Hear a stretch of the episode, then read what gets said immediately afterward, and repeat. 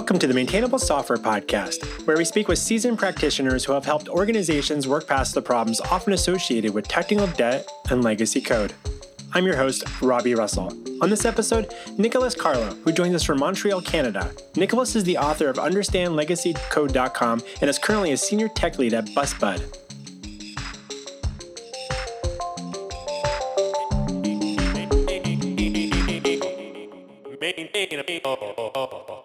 Nicolas Carlo, welcome to Maintainable. Yeah, hi, Robbie. I'm glad to be here. So as you reflect on your time in the industry, what do you believe are a few common traits that a software application's code base is being well-maintained? Well, good question. Maintainable code base to me will be one with uh, like a good README first, so I can get into it very easily. Uh, I can have it running locally uh, quickly. I can do changes, so I, I will have test to tell me if the things is working or not, so I can do changes, and it will be also easy to to deploy. So the the speed for me as a newcomer to that code base to get into it, do a change, ship it, uh, yeah, get it delivered, that will be a good measurement for me of uh, that code base is well maintained or not. When you're talking about deploying, is that to like a production environment or staging type environments or? Yeah, any of the above. Well, ultimately to production at least. Uh, if there are more, uh, that depends case by case. Uh, ideally, it should be easy for me to discover that. So documentation might be related to that, or at least having access to that knowledge. Then how to do that, it really depends. It can come to in very different flavors. But uh, at the end, being able to jump on the project and be productive as soon as possible uh, without breaking things, that will be my key measurement of it's maintainable. Do you often use the term technical debt in your day-to-day work? Yeah, we, we do use it, although it's a convoluted word sometimes. Yeah, sometimes people say technical debt uh, to to mean like code that is not like bad code, maybe. Just like they say refactor when they instead want to say redesign or, or change completely the way it, it's working. So I try not to abuse technical debt. When I use technical debt, I mean something we have decided consciously that we will not do the perfect way, but we're taking a shortcut for the moment and we will revisit it later. So that will be my use of the technical debt. And when you talk about, you know, you're making like a short-term trade-off there, do you find that you found some good patterns for how to come back and actually do that versus making it, uh, say, wishful thinking that you're going to come back around and have the time to do that? Yeah, yeah, that's... Um, so, for example, we have de- we're developing features at work. Some some of them are really new, so we we don't really know if that will actually work or not, and, and what to do. Uh, so we're taking shortcuts here on the like when we have discussion with the business, we go for the we try to go for the simplest scenario, and we say okay, we're gonna take some shortcuts here for the implementation, so we can release as soon as possible. But we make it clear, for example, that if they if it works and we want to go for the full thing, then it will take us more time because we need to revisit what we have implemented. And so what we do concretely is we we write that down in the issue, uh, like we're using GitHub issues for for work, but uh, we we track that. So we know that it's clear with the business that when we need to move on, there are all of these decisions, all of these shortcuts that we need to pay. I'm I'm curious because you mentioned earlier on about being well-maintained.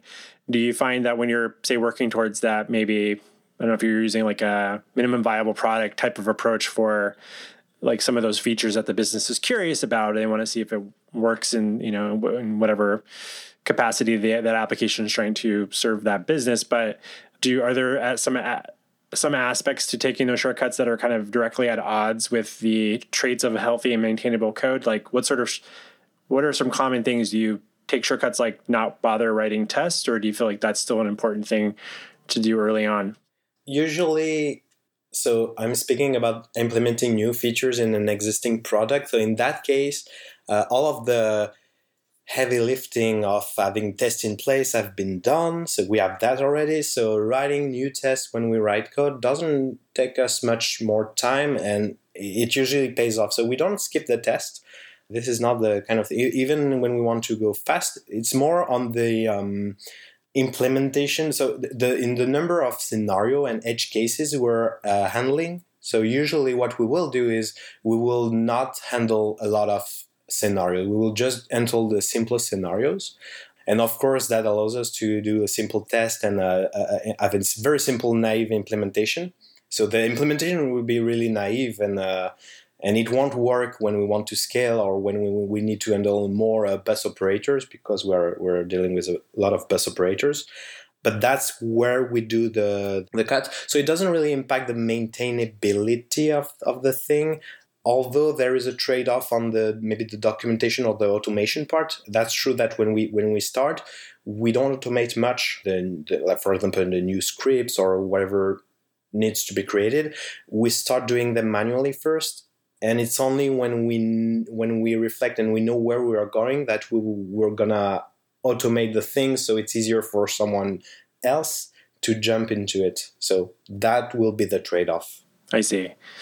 And are those typically things you would be doing in like, um, you know, you mentioned you're using GitHub issues and things like that, the track things. Are you doing those in like special specific branches? And then do you often find yourself merging things into your primary, I'm not sure what your, you name your branches there, but do those branches tend to have some of those shortcuts? And then do you try to clean that up before you get that kind of pushed out to production? Or do you just know that there's going to be some, some issues you're going to have to come back later and tackle?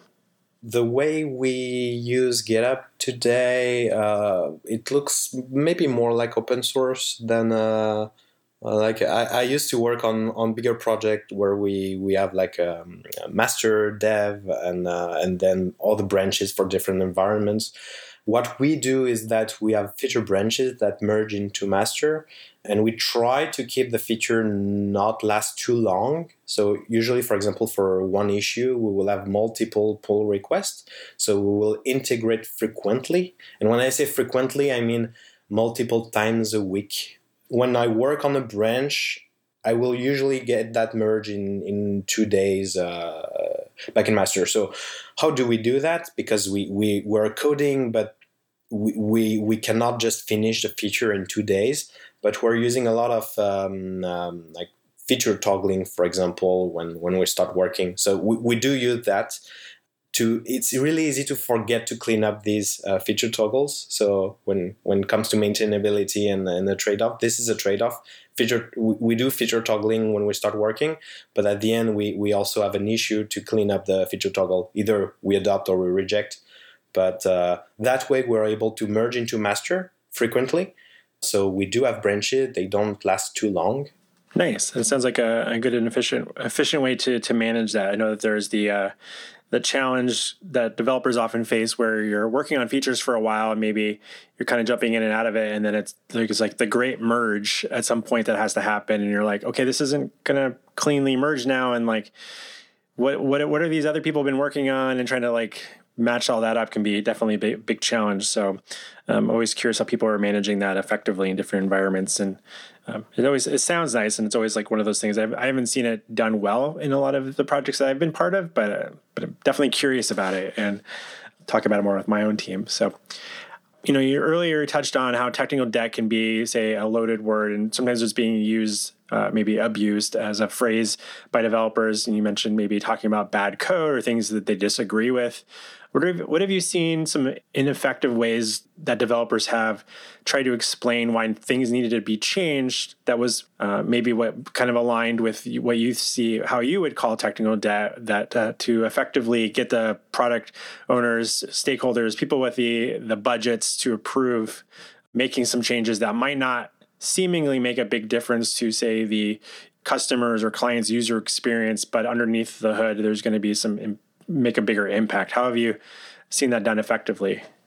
So this week at Busbud, we're doing what we call a sustainability week, which is a, a moment where engineers from all of the different squads, all of the different teams collaborate together, and we're tackling what we will call technical debt. Well, we, we do mostly maintenance work and related from business concerns and that kind of thing. So we're exactly in that moment where uh, that kind of work, that's also a way for us to uh, make sure that we, we keep doing that, uh, even if people don't do that in teams. Um, so I started working on something because I noticed that on my code base, Uh, or integration tests, they're uh, so using the database, but they, they don't clean up the database between each test, which would be a good practice to, to, to make sure that all of the tests are independent from each other. Like when one test fails, it doesn't pollute the other test as we have. So I wanted to do that. And um, in terms of business value, uh, my argument is that it will make a developer more efficient, because today, when you have to write an integration test, you need to think about cleaning the database yourself, and cleaning the database means you need to do that in the correct order uh, because of the foreign key constraints and all of that. So I wanted to like automate all of that so people don't have to think about it anymore, and I, I, I started to do that. And then I realized that like I spent uh, two, two, three hours, like half a day on it, and I realized uh, that more than fifty percent of our tests were actually depending on that behavior, the, the data being persisted. So I stopped and I think again about that, because I had actually two issues. First, every time people want to clean up the database, they need to do it again, and they need to like figure out what needs to be clear in what in what order. So that was not really efficient. And then there is this, um, like the test might be coupled. But it turns out that it would be too much work for me to spend to clean up all of the all of these tests. Like it's two thousand five hundred tests, which is fifty percent of our uh, test suite. So we have five thousand tests. So that will be a, an insane amount of tests to clean up. And that doesn't worth it for the business. So I changed my my goal. And now what I'm doing is just I have one function that cleans up the database and anyone can call. So it's not perfect, but I'm happy that I was able to think about the business value of what I was doing.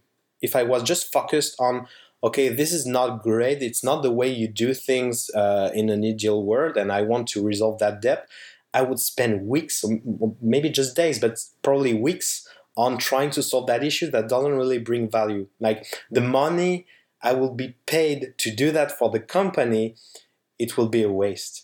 So it happens that sometimes as developers, we, we focus on a problem, on a technical issue, and, and we forget to stop sometime and think about the like the return on investment, if, if you want. And sometimes situations are not great, especially on existing code, like things are not the way you would like them to be. But the thing is, fixing that maybe is not worth it. So thinking about technical debt and, and arguing with uh, people from the business value, you really need to think hard on, okay, why is it really a problem beyond being not ideal? Like, is it really a problem? Uh, what kind of issues is it causing? And, and uh, what is the impact for personal developer productivity? But at the end, it has an impact on the company um, budget and on the on the end user, like what you are able to deliver as features. So it's it's hard, it's a fine balance, but you I think it's very valuable for developers to think about the outcome for the, the company and the end user mostly. Yeah, you know, that makes sense. And when you're thinking about that type of challenge where you see that there's maybe a mismatch or a consistency maybe within those tests though, where you've got some that are very coupled to the, the state of the database and others that are trying to that that could benefit from having it get cleaned out every time. What is your strategy for trying to help adopt a more widespread consistency within your team there, or, or teams and or squads, as you call them there? By going through this process and you've identified that there's tests that are coupled and half of them are, maybe half of them aren't, is there a preferred convention that you're trying to broadcast out to the the wider developer developers on the project to be like, hey, going forward, should we be trying to do it this way? Or is there going to, so that the doesn't keep, is that something that can be addressed later on? Or is there actually some advantages to one style versus another style? Or is that just something you have to live with, knowing that there's going to be this divergent pattern? Yeah, yeah, yeah, yeah. That's a very good point, because um, so I, I do believe that having team standards is really important. There are many levels, but at least within your team, uh, it's super important to, to make these conventions explicit. And it's frequent that you realize some conventions were implicit. And when you realize that, have a quick discussion and officialize what should be that, uh, what should be the, the convention. And then you have that at the level of the company also, or the department. It really depends on the size of your company. But in our case, we are uh, four, five teams. So we, we try to have conventions within our teams, and then how to spread the conventions across different teams, like this case, doing the test in, in this way, like following these best practices maybe. So the way we cross-pollinate this knowledge is to have, um, we do have uh, something called the Best Practice Guild. So people from each team are meeting every two weeks or so, if I'm not mistaken. I think it was every week, but it was too much. So no, they are doing that every two weeks. Anyone can bring up some topics like, like this one. So I could propose that topic, and, and then we discuss. We discuss. So usually the person who is proposing the topic is presenting the, the, the, the problem, the way we do it today, or maybe the, the, the lack of consistency today, and is proposing um, like a solution or a, a um, a convention to adopt, and then we're discussing the pros and cons of that. The main advantage being it's not to be right, because sometimes you, you don't really know and you have to take a bet, and it's only with experience that you will revisit that decision, but at least to agree on one way to do things. So we, we, we don't have each single developer having to take the decision by themselves, and uh, potentially like not having that consistency creates more problem than actually agreeing on one convention. We'll be back with our interview with Nicolas in just a moment. Hi, it's me, Robbie. I wanted to take a quick moment to say thank you for making time to listen to the Maintainable Software Podcast. If you're finding these discussions valuable, please consider sharing a link amongst your peers and or writing a review on Apple Podcasts or Stitcher. Also, do you know someone in our industry who I should be speaking with on Maintainable? Shoot me an email to robbie with a y at maintainable dot f m. And now, back to our interview with Nicolas Carlo.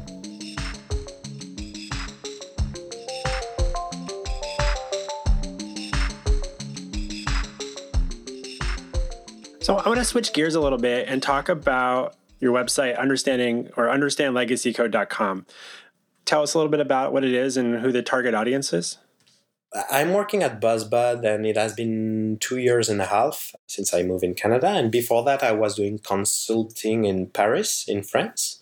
And before that, I used to work as a freelance developer and um, and in a startup also. And I realized that most of my time I actually has been spent on working on existing code base. So joining an existing team, uh, when I was consultant, usually it was... Um, a project that was uh, in distress, and they, they were calling consulting consultants to help them get, get out of there. Uh, but even at Busbud, uh, which is a startup, I joined two years and a half ago.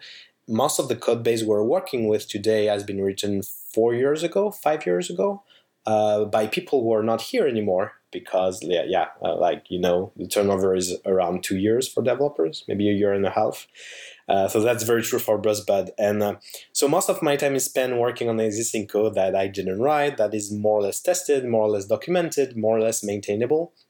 I was really into learning how to improve my game here, uh, like solutions to that. And I've learned a lot of things with uh, with many different people at work, but outside of work also, because I'm really into um, the meetups and uh, and the software crafters community. So I learned a lot of things across years.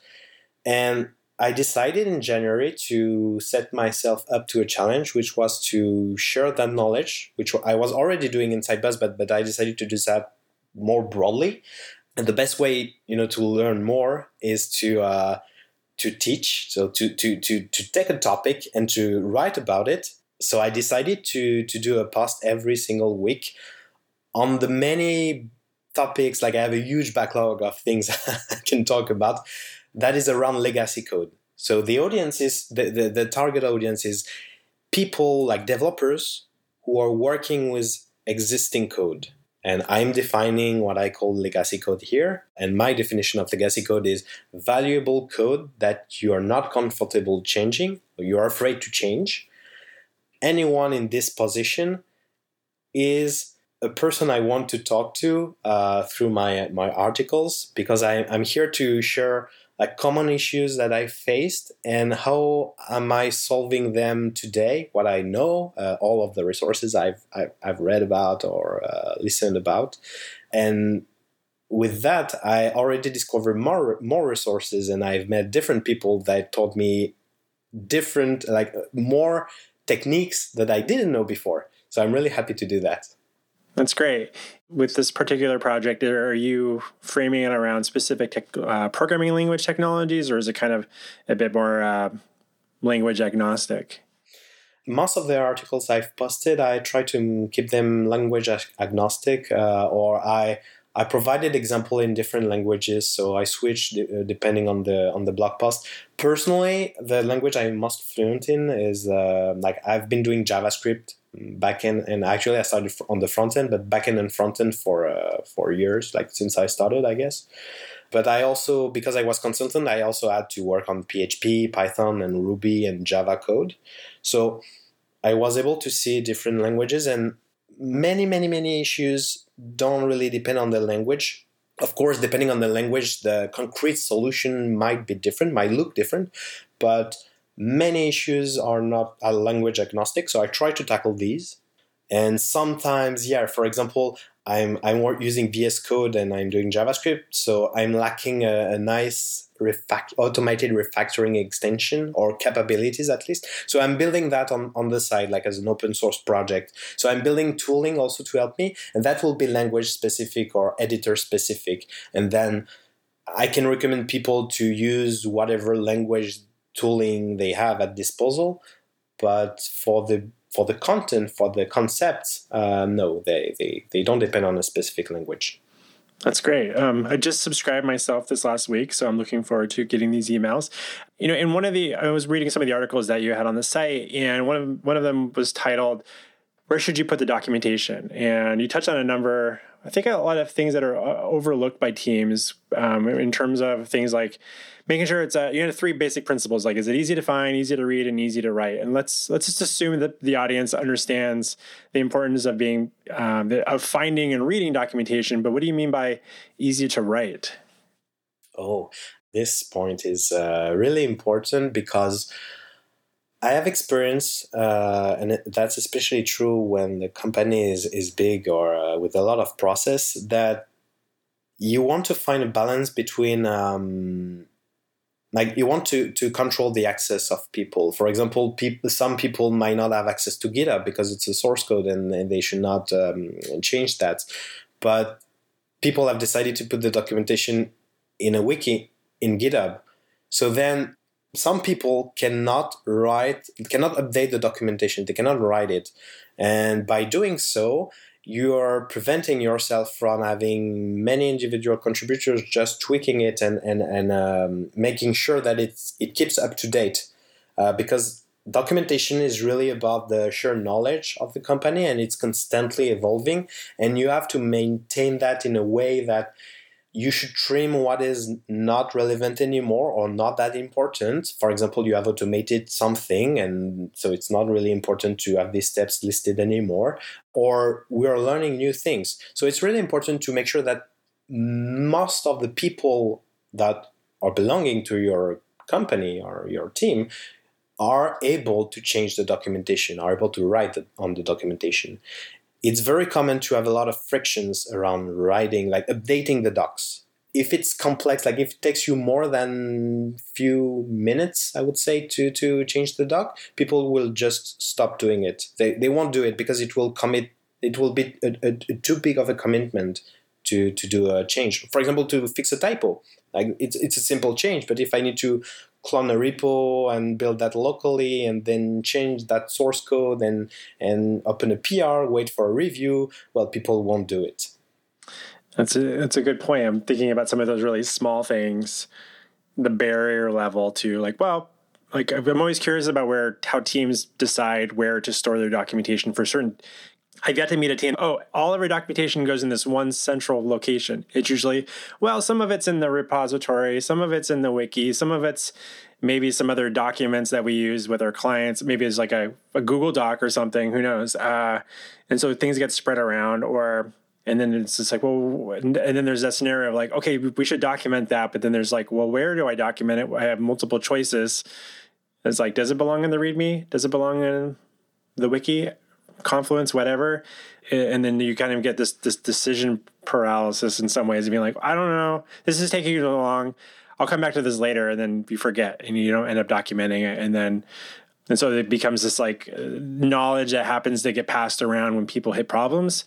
It's a, it's a tricky one. I I know for I've seen. And so you make a good point in terms of like, it's just like, what's the process for getting documentation changed? Does it need to go through a review process? Is like that. I think that's a good question. Like for I think teams to, just to think about if if we're making a change to the README file requires the time to go through multiple layers of a pull request.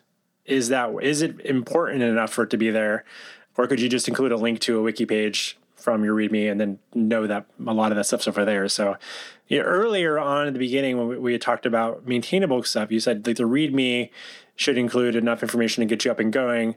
Where do you start to see is like information that probably doesn't need to be part of, say, the repository, but might be better fit elsewhere? Do you have some guidelines that you've kind of been working towards? Yeah. In general, either the information is in the uh, so in the repository, usually in the README, or maybe in other Markdown files in the repository, or it's in uh, central documentation. This is how I usually recommend people to, to do that, and eventually iterate from that. But usually, it's like if, if you reach that state, it's enough. The difference, like should it be in the repo or should it be in the central place, depends on is this documentation specific to this code base, to this source code, or not. So in the README, I will bring instructions on how to clone this repo and in, uh, have it running locally, how to do changes in this repository. Eventually, I will refer to, um, like if you do have um, uh, conventions shared across the company on how to how we code, for example, like coding style convention, say, Uh, I will put a link to the, the, the documentation that should be shared in the in the central thing, because it's not just for this repository. And then I will put um, like how to deploy eventually. Yeah, how to deploy, how to do changes, how to install and have it running locally. And that should be it. Eventually more uh, information. That depends on what you're doing, like what you feel needs to be here.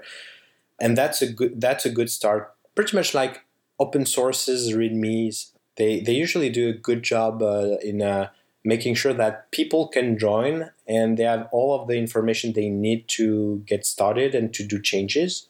Uh, and the, the, the yeah, the best project I've seen out there, they have to do that, because if they don't, well, people from across the planet, they cannot contribute. So they cannot just fall back on, you know, asking a colleague how to do that.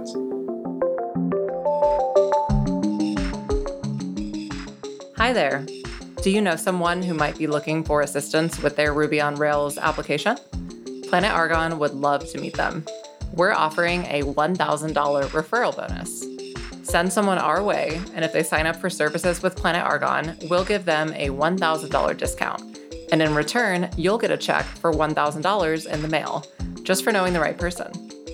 Hop on over to planetargon.com slash referrals for more information and to refer someone our way. That's planetargon.com slash referrals. Thanks.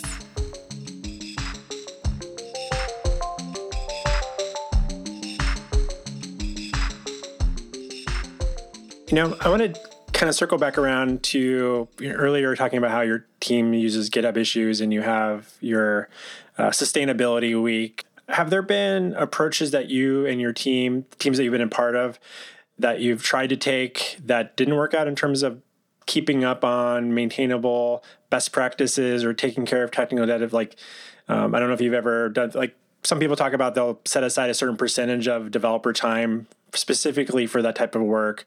Um, I don't know if they're, how well they're measuring, if that's actually happening or not, but are there things that you've tried that you're like, that was not worth it in the end? Yeah, I wouldn't say that we have found the, the, the best recipe even for us. Uh, we're trying new things. The, where we are today is that uh, every two months or three months, like every quarter, we, we try to have one or two weeks of sustainability week, but also Sustainability Week is for um, cross-team collaboration. It's this, the second goal of that is to have people from different teams collaborate to, to do some maintenance work. Today, it's left to each individual individual team to decide how they want to manage that. So it depends for the for the different team. In my team, what we do is we always take uh, some um, features, some bugs, and uh, some maintenance tasks. So we we kind of try to flag, okay, this is new feature, this is a bug, and this is more a maintenance task. And they are all important, so we we try to have a healthy mix of all of them. For example, upgrading, like keeping our dependencies up to date, it, it has been something that we didn't do for a long time, and now we're starting doing it um, in a more uh, serious way. yeah, we, we were upgrading progressively these dependencies along new features and bug fixes. But this is how my team is doing it. Other team might depend, they might dedicate a specific budget on that. Nice. And when you're you mentioned, you know, keeping up on dependencies, are you have you got to a point where you're using any sort of automated dependency tools at this point, like tools like Dependabot, or still kind of like manually figuring that stuff out? Not that there's a problem necessarily with manually doing that, but I know it's can be a little nerve-wracking for teams that don't feel like they're they're ready for that automated approach. Yeah, it's it's it's not an easy an, an easy one, and um, it has been a question I've I've been thinking for a long time. I will actually probably write something about it. But so we have Dependabot to open the pull request for the vulner- vulnerability fixes, uh, like the security issues, uh, because we want to be aware of that.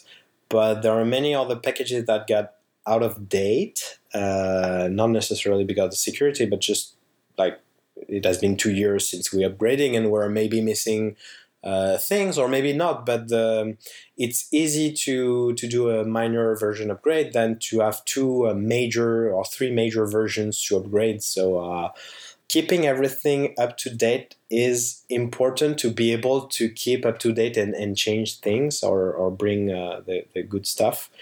I've discovered something called LibYear dot com. Well, you can go on LibYear dot com, but the, the thing is called LibYear. It gives you a simple score, so I really like it because it's very simple. It gives you a, a number, a, a score, uh, that depends on how old are your dependencies. So, for example, if you have one dependencies and uh, it's one year old, uh, your score will be one. And if you have two dependencies and each of them is one year old, your score will be two. So you can run that on the, on the code base very quickly just to have a a sense of how bad is the uh, out-of-date uh, situation. And that could be helpful to have a simple metric just to just to bring the team in a, in a habit of doing that frequently. So that will be something we will be using. And we don't need something fancy, but we what needs to be done is having a process for maintaining the code base. Now about automating it, I would love to have that automated. On personal side projects, I do have that automated. The thing is, to have that automated, you need to have a strong, like you need to trust your tests. You have to have strong automated tests and to trust that. If you don't, well, uh, it's not really about upgrading the version and doing yarn install. It's more about testing that you didn't break anything. Uh, so I cannot say that today we have a good enough test suite, test suite to automate that process, and the problem will be that it will, um, yeah, it will be a lot of noise. So for the moment, we're we're we're in the process of doing it manually and getting in the habit of doing that. If we find a rhythm that uh, is fine for us, then we will automate. Probably we'll find uh, something like Dependabot to uh, be less work for us. But before automating it, we will try to F- understand what the issue is and what will be the correct way for us to keep that up to date. Do you find yourself more often on team rewrite or team refactor? Usually I'm more on team refactor, and I'm not saying that there is no uh, place for rewrite. Uh, there are moments where you, you do need to rewrite because it's the best thing to do, but it really depends on what is your problem and what you're trying to achieve. So to summarize my position today, if you want to change what you have you want to build something different, like something better usually. You you have learned from what you have done, and now you want to, to build something better. And your clients, whoever they are, they they know that this is the old stuff and what you're building is the new stuff. Then a rewrite is mostly most likely the solution. But if what you're trying to do is your thing is broken, hard to maintain, you don't really know, but your clients, they just expect you have the same thing at the end, you should better refactor. Because if you rewrite, especially if you don't know what you're rewriting that much, you will miss a lot of things. And what will happen is the, the client, they think they they expect to use the same thing. And then a lot of cases are broken. And maybe, for example, they were uh, depending on bugs of the old system, and you don't have any context about how you get there. But you're rewriting it, and now for the client, the thing is not working anymore. And I think, yeah, at the end, it, it's really about the client. Like, are your clients aware that you're building something new, and they know that, okay, this is old, and this will be new, and this will be different, but the new will be better, hopefully? Or are you trying to do that uh, under the hood, um, like the client won't know? And in that case, you should not rewrite. You should you should really refactor instead. Yeah, I'm always curious about when you mentioned, you know, as you were prior to your current position, you were a freelancer, contractor. If there were points in your career, and I, you know, think reflecting on my own time in, in my career where taking over existing projects is pretty much all I've done for most of my career, right? And and there have been those times like, this needs to be rewritten, but then there's also that reality of like, that sounds great and easy. Like, okay, if I could just do it my own way, because I didn't, I didn't build it originally. This is clunky. There's this, this just seems to be a never ending mess of spaghetti code. And it would make my life easier if this was done the way I would do it. But you really don't often have a good grasp on what's there and why it is the way it is. You don't have that context, I think. And uh, to map all like the, okay, if, in order for a rewrite to happen, here's all the features that exactly need to come over for like this, and here's all the rationale behind every decision made there. That's rarely ever documented anywhere outside of the code. And if you can't even wrap your head around that, then relying on the client to be able to explain it all to you is probably not going to be easy either, because they don't remember everything either. So um, I don't remember code I wrote, wrote a couple of years ago, any, you know, either sometimes. So, but yeah, thanks for kind of digging in and talking about like when you think it would be beneficial to do a, a rewrite and versus say doing some refactoring. And, and if you can get a client to say yes, give you a thumbs up on a on a rewrite, just I hope your estimates are somewhat remotely accurate, but because that's also a really good way to disappoint your client and lose confidence and trust with them. If when you take two to three times as long, you're like, sorry, it's I underestimated it. It's very frequent. So yeah, yeah. Well, everyone needs to be aware that a rewrite, it's not a light project at all. And uh, it's it's really redoing it, but better, hopefully better. Every, everyone needs to be on board that we are redoing it. Yep. We are not just fixing it. There's a lot of risks. So let's imagine that there's a few people listening to this episode, I hope, for people who are still listening these days. They've been at their company for, say, a few years, and they don't feel like their concerns about the long-term maintainability of their code base have been heard or accepted by, you know, the people with the budgets. Perhaps they've tried a few times to advocate for refactoring areas of the code or maybe improving the test suite, upgrading the framework, dependencies, what have you, but have heard, not right now, maybe later, a few too many times and no longer feel like it's worth asking about. What uh, what advice could you offer them on how they could start taking some action on that? Uh, yeah, good question. Uh, I think a, a lot of people are actually in this situation. I've met a lot of people in this situation, and I've been in this situation also. But I was I was lucky. I, I was with uh, other developers who taught me um, better ways. In general, it's useless to go and talk to your uh, product manager or whatever and and ask them that like to to spend time refactoring these uh, classes because uh, it's not doing blah blah blah, etc. Like, they might be polite or they might have some technical background, but uh, really it's not their job to hear that. Like, you should put yourself in the in the shoes of the business people that you're talking to And I think it's a really good exercise to think about it too from a business perspective. Like, why do we really want to refactor this code, for example? Is it causing a problem actually? Do you really need to change it? For example, it, maybe you have seen, you have came across some really bad code, uh, but you are not changing it and it hasn't been changed in the last six months. So it doesn't need to be refactored even if it's ugly. That's an example. But maybe you, you need to implement a feature and it's hard to implement that feature and you have been struggling for days because the, the code is not the, the, the like it's way harder than you uh, you anticipated when you did the planning, for example, because you didn't know that part of the code base. And now it's a good time to have that discussion with the with the product manager, but not in terms of like technical jargon, but instead uh, using business uh, metaphors or business language. And it's all about, for them, it's all about a, a matter of cost. Um, uh, does it worth it? Does it worth doing it?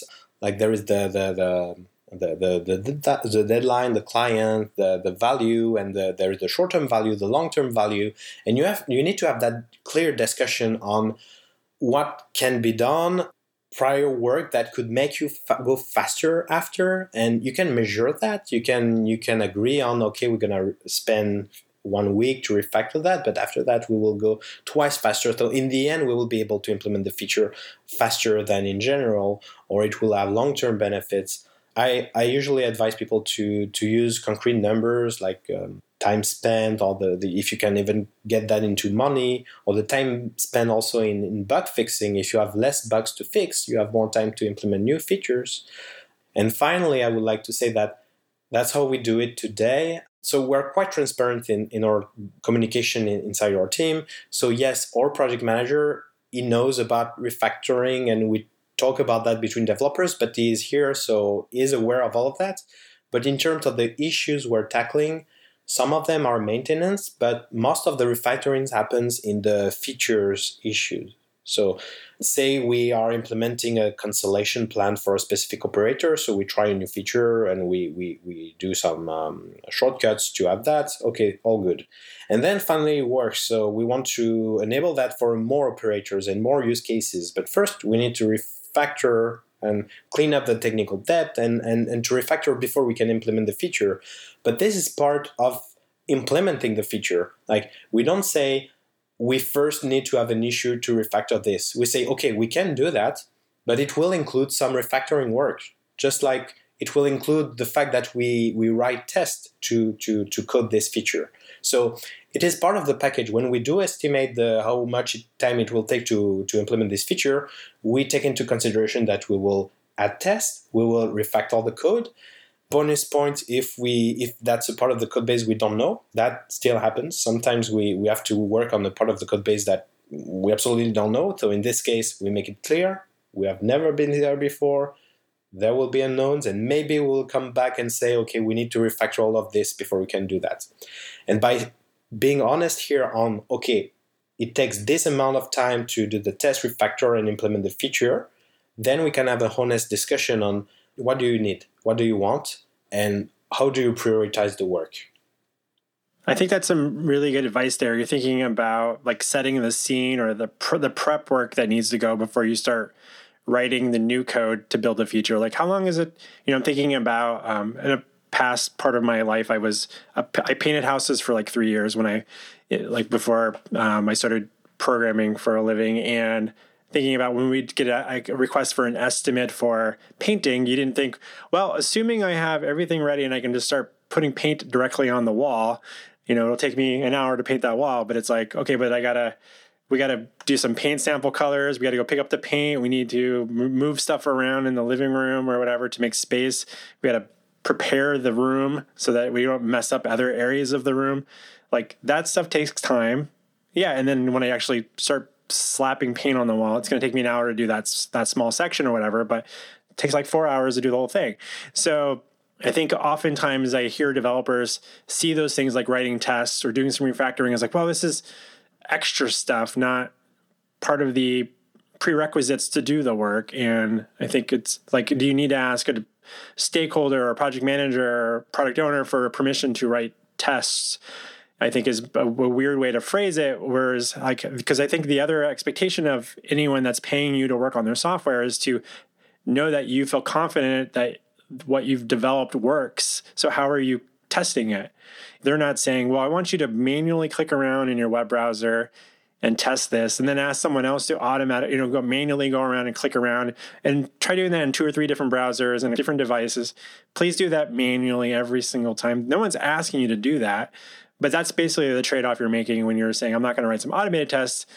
And not, obviously, automated testing doesn't cover every little edge case there, but that is the that's the reason why we have tooling like automated testing around, is so that we can speed up things in our process, save more money in the long run, and make our lives easier. But it, I don't feel like we need to ask for permission as much as I think developers like to think they do. So I don't know.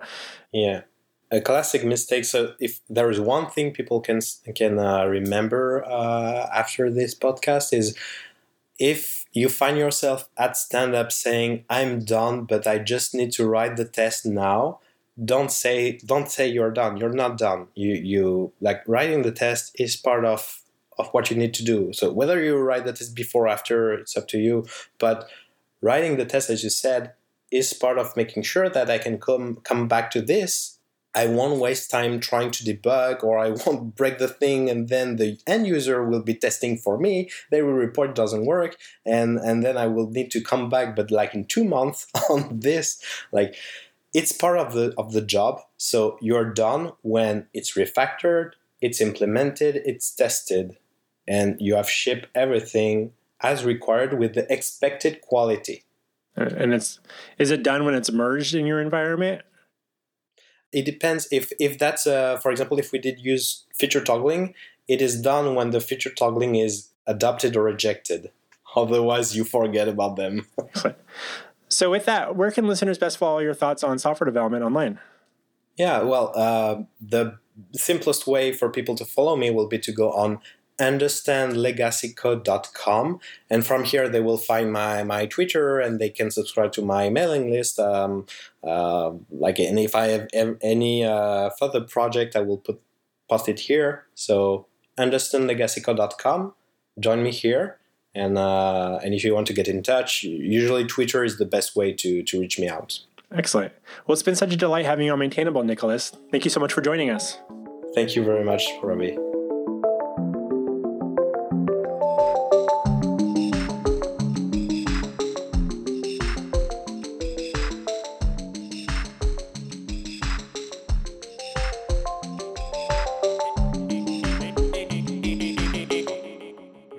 Making a